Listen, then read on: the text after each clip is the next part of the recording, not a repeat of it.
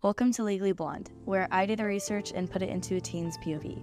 I'm Cameron Kuntz, your host, here to bridge the gaps between society and youth. Through these two to five minute episodes, you'll learn more about controversial topics and complex ideas that you may be interested in. This involves sports, social media, personal rights, and current news. I started my podcast when I was 14 to challenge the routine perception of adolescence.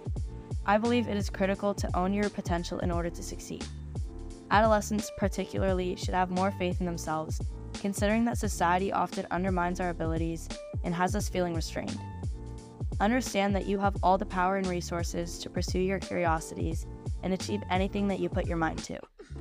We are told that we're too young to understand, we're too young to contribute, we're too young to take authority over our ambitions, but society is wrong. If you believe something is out of your reach, I challenge you to grow knowledgeable. Combat the assumptions and deliver your aspirations. Make it your reality. I hope you enjoy the episodes that follow. Peace out.